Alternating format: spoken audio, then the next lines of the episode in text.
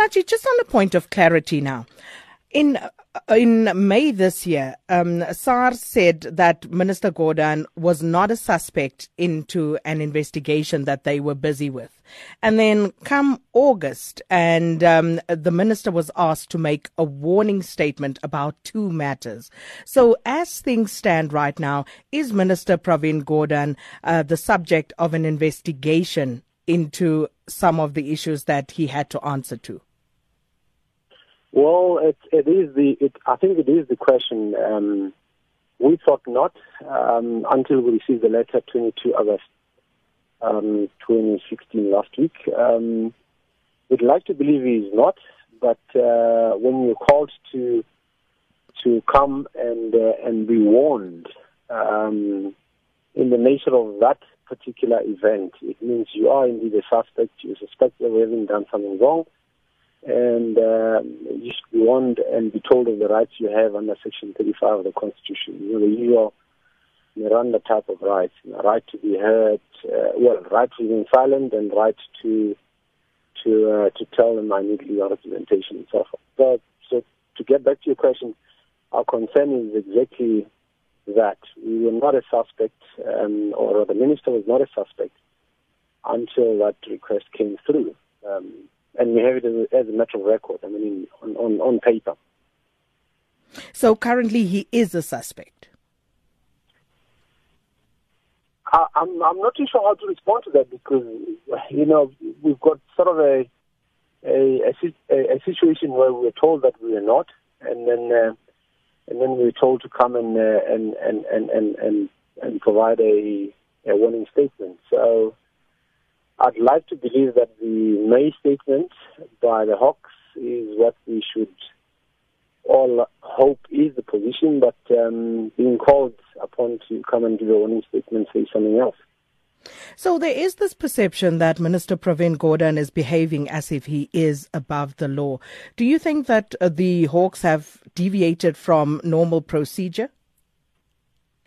Not at all. Not at all. Um, uh, except in some respects. Firstly, and you recall that we, we actually asked what is this procedure in terms of which is being asked to provide questions, and, and that's what crystallized into into no, you're a provider of information like any other citizen in South Africa, um, and we provided that information um, and responded extensively to all of their questions, and, and continued to tender uh, the ministry's cooperation in relation to any any matter that they may be investigating. What's what's very odd about it is, if you're a suspect, you you would be confronted as such by the police.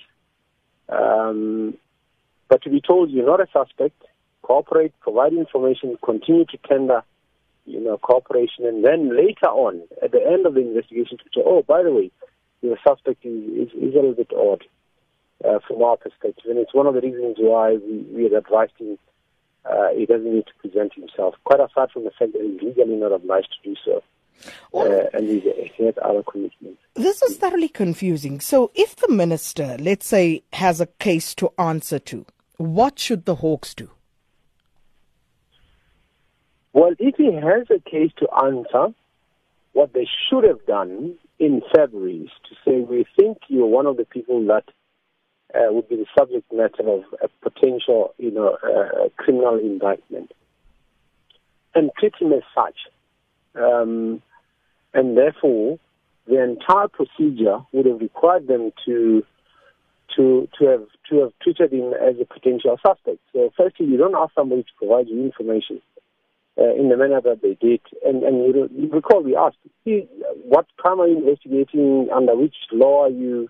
Subjecting to this process and so forth and so forth, because we're precisely concerned about the question whether is he a suspect? Because if he is a suspect, then of course you should treat him as such. Then, then, then say, uh, Minister, you're a suspect. These are your rights. Uh, you can remain silent. You've got legal representation rights, and so forth and so forth.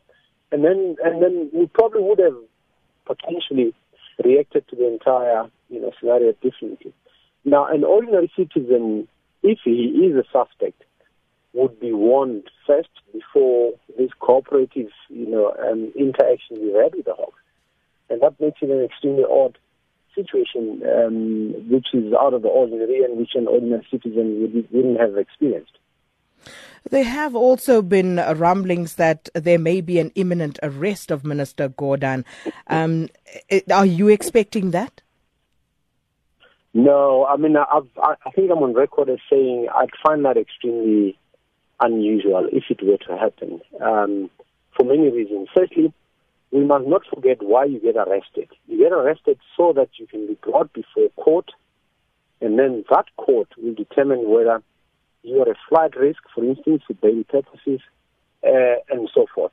I mean, in this case, it's, it's just, I mean, too drastic to imagine that the minister can't can't be summoned to court, or that the minister can disappear uh, and not and not face the, um, uh, the proceedings that might be initiated against him.